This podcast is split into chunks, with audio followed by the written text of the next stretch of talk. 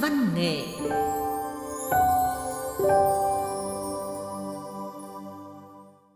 Thưa quý vị và các bạn, trong chương trình Trang văn nghệ hôm nay, chúng tôi xin giới thiệu tới quý vị và các bạn truyện ngắn, truyện cũ của tác giả Mai Hương. Truyện ngắn, truyện cũ đăng trên tập truyện ngắn Người sông Mã do nhà xuất bản Quân đội Nhân dân phát hành năm 2019. Truyện ngắn được thể hiện qua giọng đọc của Lê Dung. Mời quý vị và các bạn cùng nghe.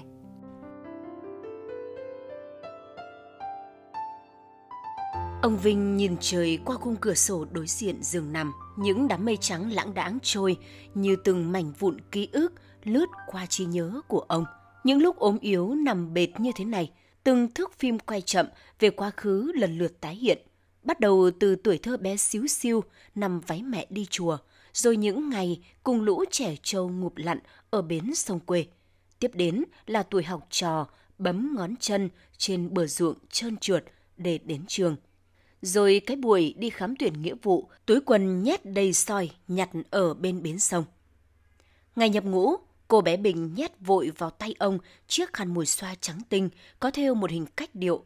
Thoạt nhìn thì giống con chim bồ câu lồng trong trái tim, nhưng ngắm kỹ, đó lại là hai chữ cái đầu tiên của tên ông và tên cô bé lồng vào nhau. Không hiểu sao, dù chưa một lời tỏ tình, nhưng hai người như thầm hò hẹn.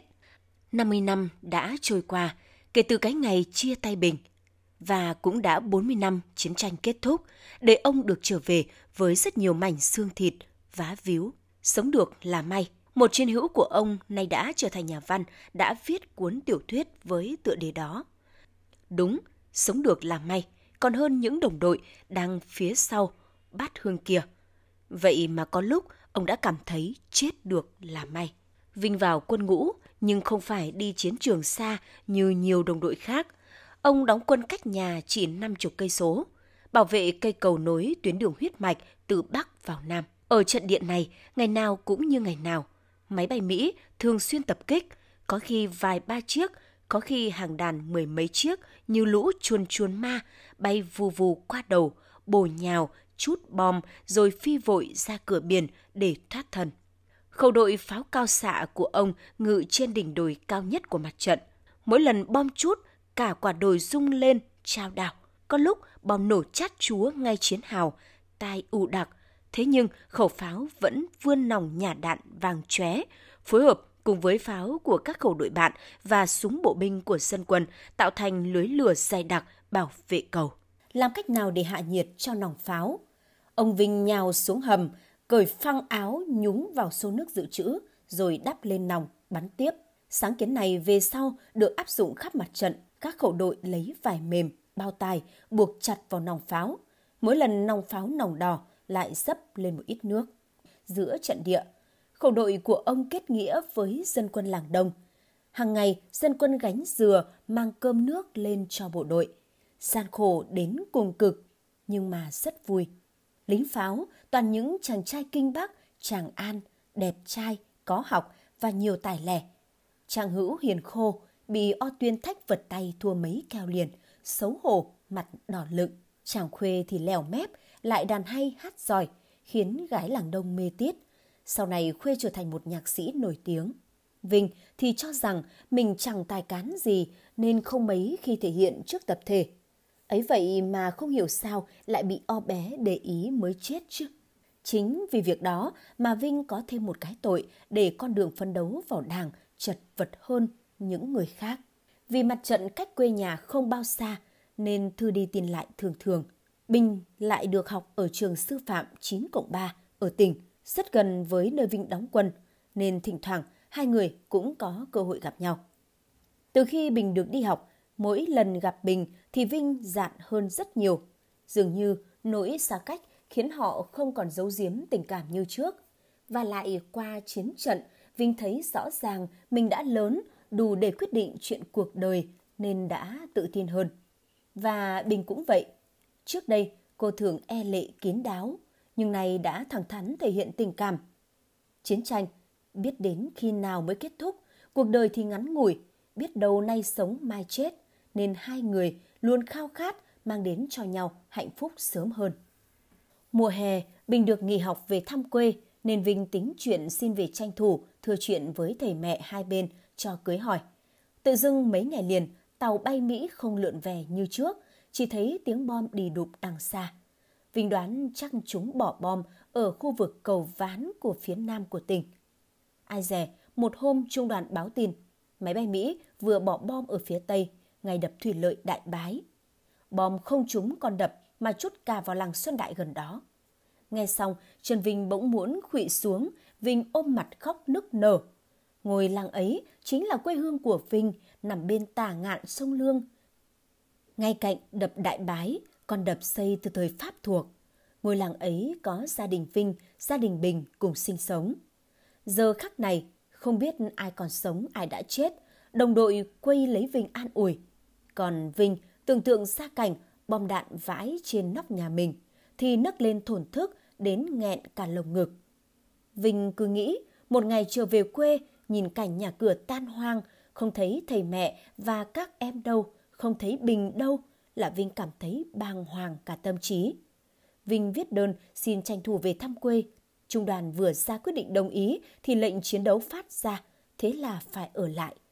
Bù lại mấy ngày ngưng quần thảo, lần này giặc Mỹ tung ra một đàn quạ đen, bỏ bom sát sạt chân cầu. Làng Nghĩa Phương gần đó tan hoang đến không còn một nóc nhà. May mà dân đã sơ tán hết, khẩu đội của Vinh chiến đấu hết mình, khẩu pháo khạc đạn liên hồi. Vinh nhìn thấy đạn, ôm lấy chiếc máy bay, khiến nó trúc mũi xuống và lao nhanh về phía đông nam. Một cánh dù bung ra chới với. Hôm ấy có đến hai chiếc máy bay địch bị bắn cháy. Một chiếc sau khi ăn đạn thì liệng sang đất Lộc Hòa rồi rơi xuống. Một chiếc rơi ngay làng nam bên kia cầu. Trong trận ấy, Vinh bị mảnh bom xuyên vào cánh tay và bả vai nhưng vẫn không rời vị trí, tiếp tục hiệp đồng tác chiến cùng anh em trong khẩu đội. Và sau đó, Vinh được tặng thường danh hiệu chiến sĩ quyết thắng toàn trung đoàn. Ấy vậy mà khi xem xét kết nạp đảng, Vinh còn bị nâng lên đặt xuống. Nguyên nhân chỉ vì chiếc khăn thêu của Bình tặng ông và mối tình đơn phương của o bé. Một lần tay đấu, bạn cùng làng chợt nhìn thấy chiếc khăn thêu của Vinh, bèn tra khảo. Ở nào tặng có phải o bé làng đông không? Tao là tao thấy o bé tình tứ với mày lắm đấy nha. Đây này, chữ V lượn thành hình chim bồ câu, chữ B giống hình con tim lồng vào. Còn sai làm sao được nữa? Vinh không muốn ai xâm phạm vào khoảng trời riêng của mình nên đã ra sức giấu giếm, nhưng sự đấu quy chụp cho o bé làng đông nên đã đành phải nói ra sự thật.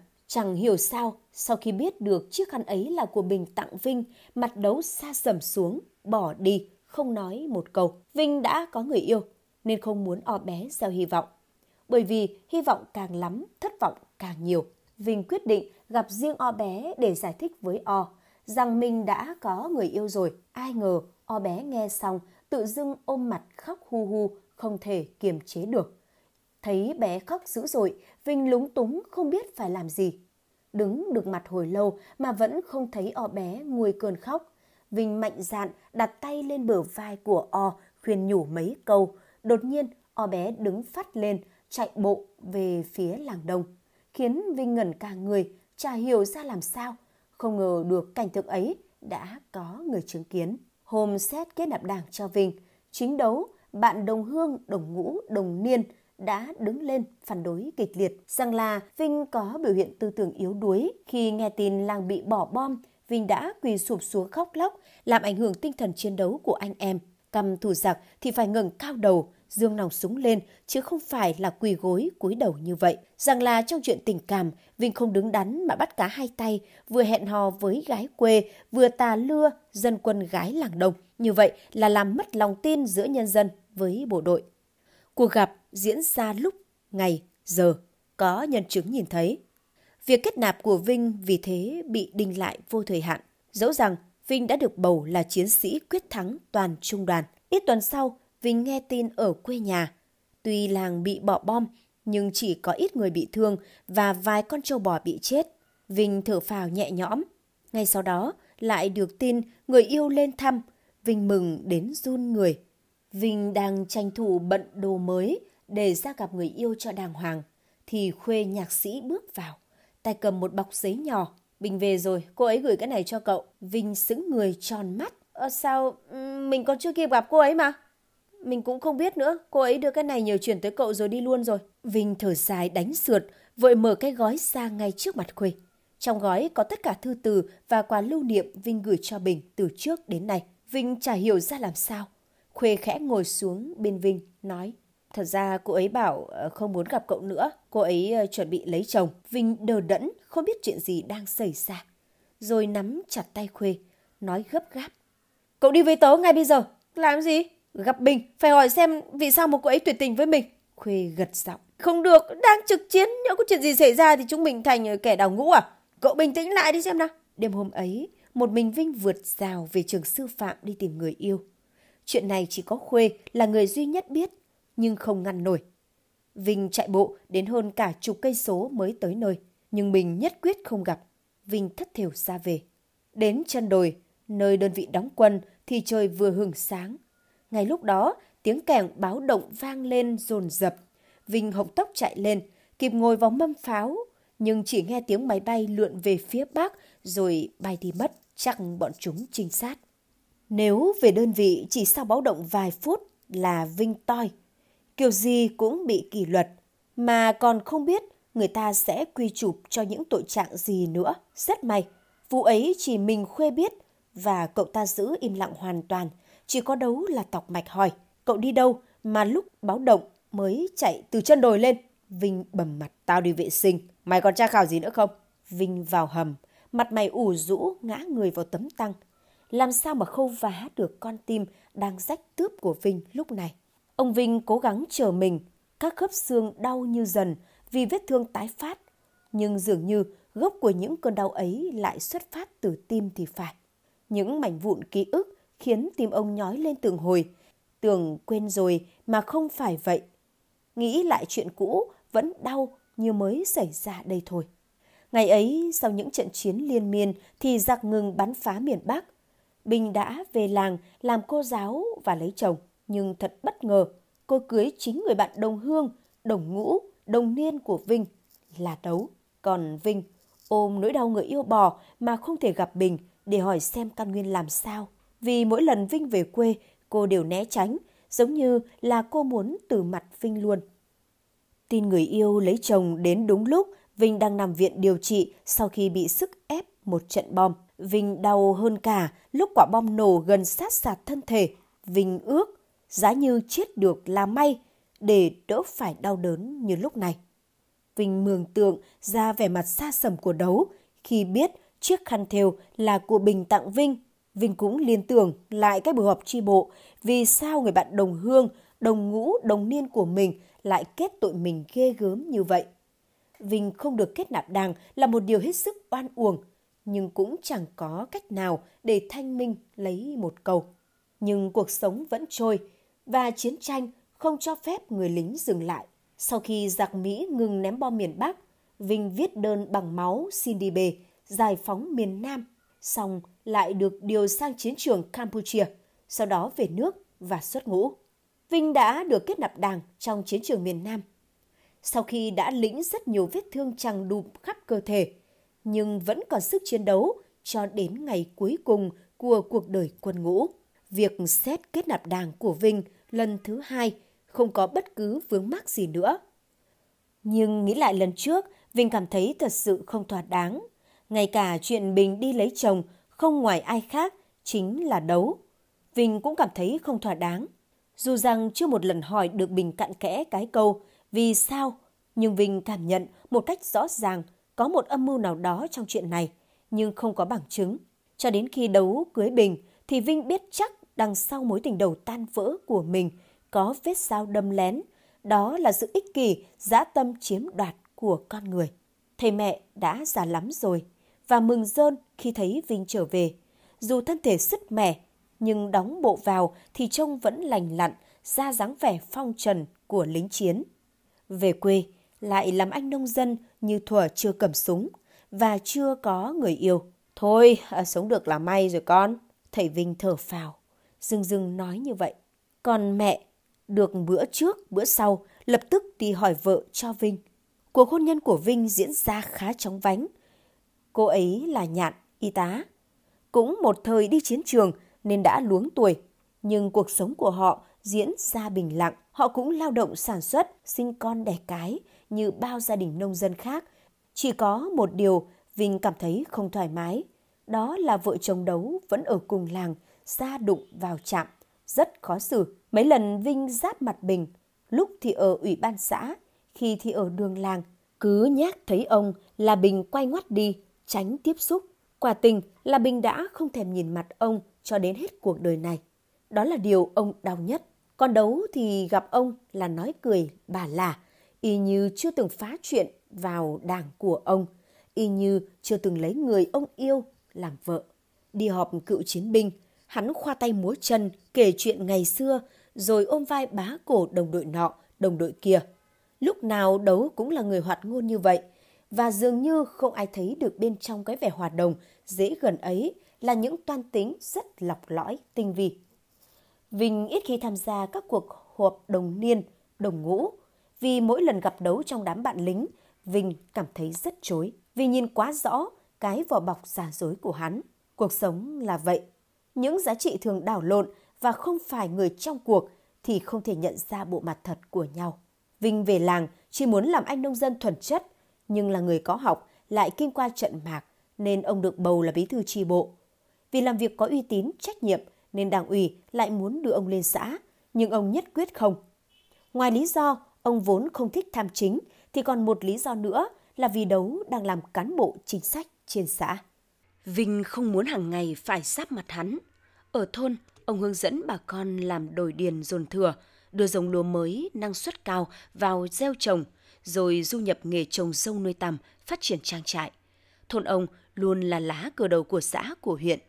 Suốt mấy nhiệm kỳ liền, ông cứ bị bầu đi bầu lại cái chức bí thư tri bộ, trưởng thôn, rồi bí thư kiêm trưởng thôn theo tinh thần nhất thể hóa, chối mãi không được. Lần ấy làng xã dậm dịch đại hội nhiệm kỳ mới, thằng Tịnh cháu họ, bí thư tri đoàn ở thôn ôm chai rượu đến nhà, nói Chỗ người nhà cháu cứ nói thật tỉnh với bác, bác nhường cho cháu chức bí thư kiêm trưởng thôn đi. Bác làm trưởng làng hợp lý nhất đấy. Dù sao đi nữa, bác còn có lương thương binh. Cháu ngoài làm ruộng ra chẳng có cái việc gì. Nên làm cái chức đó để kiếm thêm tí chút thu nhập. Với lại à, cháu có vào được bí thư tri bộ thì mới có dự nguồn vào đảng ủy xã để mà phân đấu. Ông Vinh nghe xong phỉ cười. Từ lâu tao đã không muốn làm cái anh à, đội nón canh dưa rồi. Nhưng có chúng được hay không thì cũng còn phải phụ thuộc vào uy tín đối với dân, vào tỷ lệ phiếu bầu nữa chứ. Thằng Tịnh hấp tấp. Phiếu bầu thì bác khỏi lo, một nửa dân trong thôn là họ nhà ta. Thầy mẹ cháu đã đi từng nhà để xin phiếu rồi. Đúng là chúng nó ghê gớm. Mỗi cái chức bé tèo teo ở thôn mà phải mang cả dòng họ ra để chiến. Lại còn à, đi xin từng phiếu nữa. Ông Vinh nghĩ thầm. Ông bảo, tao đã nói là không làm nữa là tao thôi. Không nói hai lời. Nhưng à, cầm cái chai rượu này về đi. Tịnh cù cưa mãi rồi cuối cùng cũng phải ôm chai rượu về. Năm ấy ông nhất quyết rút khỏi cái chân bí thư tri bộ kiêm trưởng thôn và cũng chối luôn trước trưởng làng. Mặc dù dân vẫn muốn bầu ông, ông mệt mỏi rồi, muốn nghỉ ngơi và lại dường như phải tạo cơ hội mới một tí mới sống được. Đó cũng là căn bệnh chung. Thôi, kệ chúng nó. Nhòng một cái lại đã sang nhiệm kỳ mới của đại hội. Kể từ khi cái ngày thằng Tịnh cháu họ sang vật này ông hạ mãi, lần này thì ông ốm nằm dẹp mà lạ quá. Tự dưng sau mấy chục năm trời, đúng lúc ông trông điêu tàn nhất, bà Bình lại xuất hiện trước mắt ông. Bà cầm hộp sữa đến thăm, mà ông lại không thể ngồi dậy để tiếp cho chú đáo. Bà Bình già rồi, nếp nhăn không giấu được, nhưng vẫn phẳng phất nét xuân sắc của ngày xưa. Bà ngồi trên cái ghế đầu cạnh giường, mặt cúi xuống, vai run run. Cứ thế hai hàng lệ chảy dài như không thể ngưng lại. Bà không nói gì, sau cùng chỉ lắp bắp được một câu. Tôi có lỗi với ông vì ờ, tôi hộ đồ, tin lời đấu, tôi ân hận và đau khổ lắm. Ông Vinh phiêu phào chuyện cũ. Thôi đừng nhắc lại, tôi ờ, không còn nhớ cái gì đâu. Không ờ, trách ai đâu. Gần đất, xa trời rồi. Đừng để tâm trí vướng bận gì quá khứ nữa bà. Ông Vinh nói thế, nhưng vừa mới đây thôi, ông còn có cảm giác đau thấu tận tâm can khi nghĩ về những chuyện ngày xưa. Bà Bình nghẹn ngào. Suốt bao nhiêu năm trời, tôi không dám ngẩng mặt nhìn ông. Tôi muốn ông một lần tha thứ cho tôi, nếu không tôi chết không nhắm mắt được. Ra vậy, thế mà suốt bao nhiêu năm trời, ông Vinh cứ tưởng bà Bình hận ông, đến nỗi không thèm nhìn mặt ông. Bà Bình lần trong túi áo, lấy chiếc khăn thêu thuở xưa, tặng ông, nói, nhờ có chiếc khăn này mà tôi biết ông bị oan, thiệt thòi lắm và tôi, tôi bội bạc lắm. Tôi chỉ muốn nói với ông một lời xin lỗi cuối đời. Ông tròn mắt ngạc nhiên. Đã có lúc ông nghĩ nếu ông ngã xuống trên chiến trường mà không toàn thây, thì tìm thấy chiếc khăn này, đồng đội nhất định sẽ nhận ra ông. Chiếc khăn ấy ông giữ cho đến tận khi xuất ngũ. Nhưng sau một thời gian thì không tìm thấy nó nữa, mất cái khăn.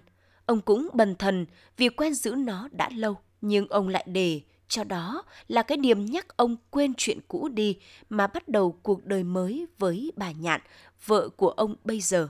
Mà sao giờ nó lại nằm trong tay bà Bình? Ờ, à, Nhạn đưa cho tôi. Bà ấy bảo vật kỷ niệm này mà ông giữ suốt mấy chục năm trời, cho đến tận khi tôi đi lấy chồng, rồi chồng quan đuề huề, chứng tỏ không phải ông đã phụ tôi như người ta thêu diệt. Vậy mà tôi à, lại cả tin lời nói dối của người ta, phũ phàng với ông. Cái đau nhất của tôi lại cho đến tận cuối đời mới à, nhận ra điều ấy. Nhưng đã quá muộn rồi ông ạ. Thật ra ông Vinh không biết rằng bà Nhạn lúc trước khi chưa lấy ông đã từng chơi rất thân với bà Bình. Khi được mai mối với Vinh, Nhạn đã trực tiếp gặp người bạn thân để hiểu cặn kẽ về Vinh. Còn bà Bình không giấu chuyện tình năm xưa, nhưng giấu lý do thật sự vì sao hai người không thể nên duyên. Hàng ngày, hai người vẫn gặp gỡ trò chuyện với nhau, nhưng nhất quyết Bình không sang nhà ông Vinh bao giờ. Nhạn chỉ nghĩ rằng chắc Bình cả thẹn với người yêu cũ và ngại chồng ghen thôi. Vì có lần Nhạn đã từng chứng kiến đấu đánh Bình bầm dập chỉ vì ghen vô cớ. Suốt cuộc đời hôn nhân với ông Đấu, bà Bình lúc nào cũng bị ông ta ghen tuông, dằn hát với mối tình cũ. Dường như ông ta cảm nhận được trong cuộc hôn nhân này, ông chỉ lấy được cái vò thể xác của bà Bình, còn trái tim, tâm hồn thì đã trao cho mối tình đầu mất rồi. Bà Bình thì ban đầu cũng tin tưởng đấu, nhưng càng sống càng nhận ra sự giảo hoạt của chồng và cũng lờ mờ cảm thấy có gì đó không thỏa đáng trong cuộc hôn nhân của mình. Nó như có bàn tay sắp đặt một cách mờ ám mà thời ấy còn rất trẻ, bồng bột và cả giận nên bà đã không nhận ra. Lấy nhau xong, một hôm nhạn sắp lại đồ cũ của Vinh, phát hiện ra chiếc khăn thêu nên mang đến cho Bình xem. Thì Bình ôm mặt khóc và xin giữ lại nó. Cũng vì đột nhiên thấy chiếc khăn này mà đấu giã cho Bình một trận nên thân. Trước đây, đấu đã từng nhìn thấy nó trong tay Vinh – không hiểu sao giờ nó lại nằm trong tay Bình. Đấu cho rằng tình cũ không rủ cũng tới nên đã nổi cơn ghen. Bình nghiến răng cam chịu, lúc đó Bình cũng đã có đủ hai mặt con với đấu. Cho đến khi đấu nặng tay quá, Bình uất lên, mắt trợn lên, nhìn đấu. Nói, ông lừa dối tôi, cả một đời lừa dối tôi. Vinh không phải là người phụ bạc, mà chính ông, ông đã biến tôi thành kẻ phụ bạc. Tôi căm thủ ông. Ông làm cho tôi sống không bằng chết. Ông giết tôi đi. Lần đầu tiên, đấu thấy vợ mình nổi cơn cuồng nộ, trừng mắt lên với mình. Nhưng cũng chính cái mắt trừng trừng cỏ lửa ấy làm đấu chùn thay lại, rồi bỏ đi uống rượu cả đêm không về. Từ đó, bà Bình sống lầm lũi như cái bóng. Đấu thích làm gì thì làm, đi đâu thì đi. Bà cũng chẳng thèm để ý. Câu chuyện của bà Bình với ông Vinh bị ngắt lại khi ngoài ngõ có tiếng chó sủa. Bà Bình vội quệt khô nước mắt chào ông Vinh rồi đi ra cửa. Thì vừa kịp thằng Tịnh, cháu họ ông Vinh, bí thư chi bộ thôn bước vào. Nó nhìn bà Bình đầy vẻ nghi ngờ rồi tiến đến chiếc giường ông bác đang nằm bẹp, tâm trạng chưa hết xúc động với chuyện xưa. Tịnh hỏi giật giọng. Bác, bác, bà Bình vào đây làm gì thế? Có phải bà ấy đang vận động bác bỏ phiếu cho thằng Chiến con của bà ấy không? Đừng bác nha. Không gì hơn con cháu nhà. Bác là bác cứ phải ủng hộ cháu đến nơi đến chốn. Đúng không nào? Rồi à, thằng Tịnh thủ thì thủ thì. lần này căng bác ạ. Không giống như lần trước. Lần trước cháu làm bí thư thanh niên. Thằng Chiến đi nghĩa vụ quân sự về chưa về nên không có đối thủ. Còn lần này thì chưa biết thế nào. Thằng Chiến có bố làm chính sách nhiều năm nên nó có tiền đút cho mấy bà trên xã. Ai, cháu sợ lần này xã muốn thay ngựa giữa dòng. Cháu đêm đi đếm lại số phiếu. Cháu với thằng Chiến đang ngang ngửa. Cần phải thêm phiếu của bác nữa mới chắc ăn.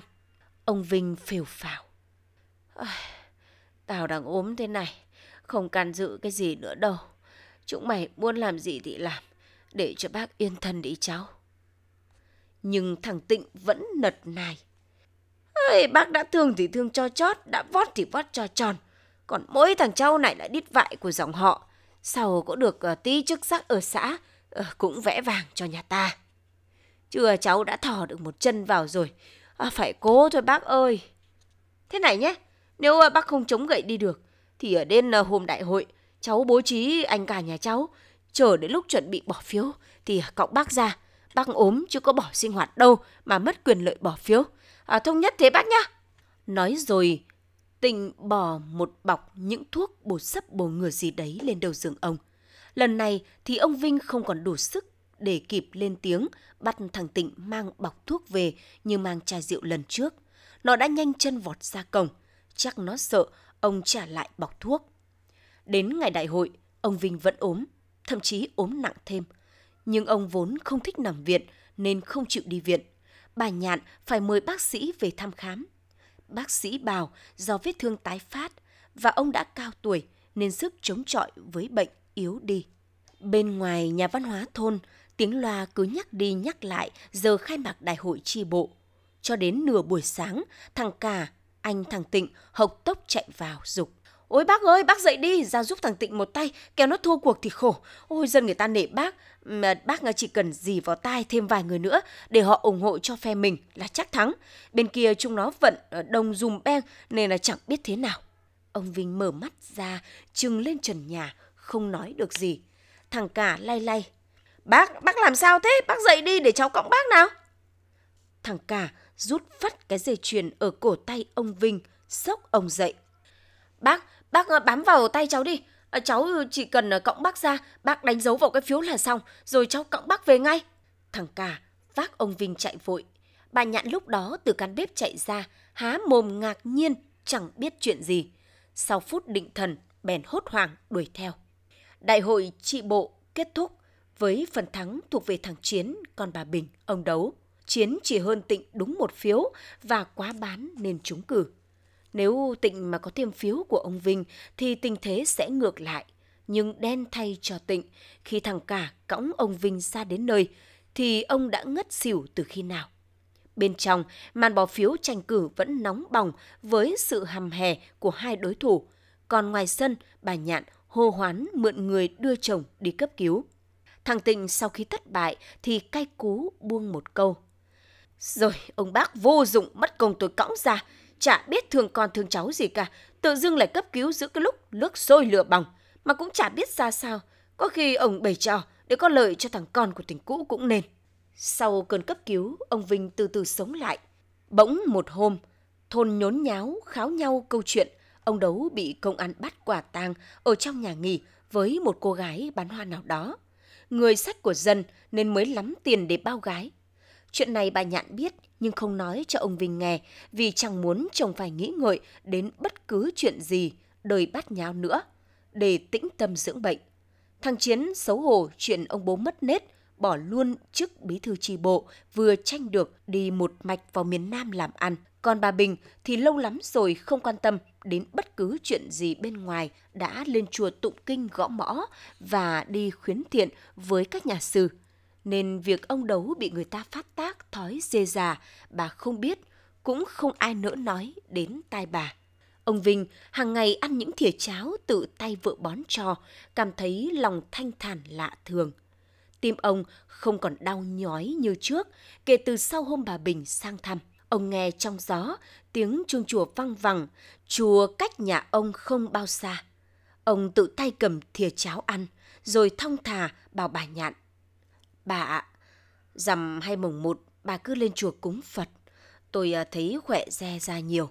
Bà không phải canh giữ tôi cả ngày nữa. Bây giờ à, mình vô dụng rồi, không còn giá trị gì thì chẳng ma nào đến cõng trộm nữa đâu. Chuyện ngắn, chuyện cũ của tác giả Mai Hương do biên tập viên Lê Dung thể hiện vừa rồi đã kết thúc trang văn nghệ của Đài Phát thanh Truyền hình Thanh Hóa. Xin kính chào và hẹn gặp lại quý thính giả trong các chương trình sau.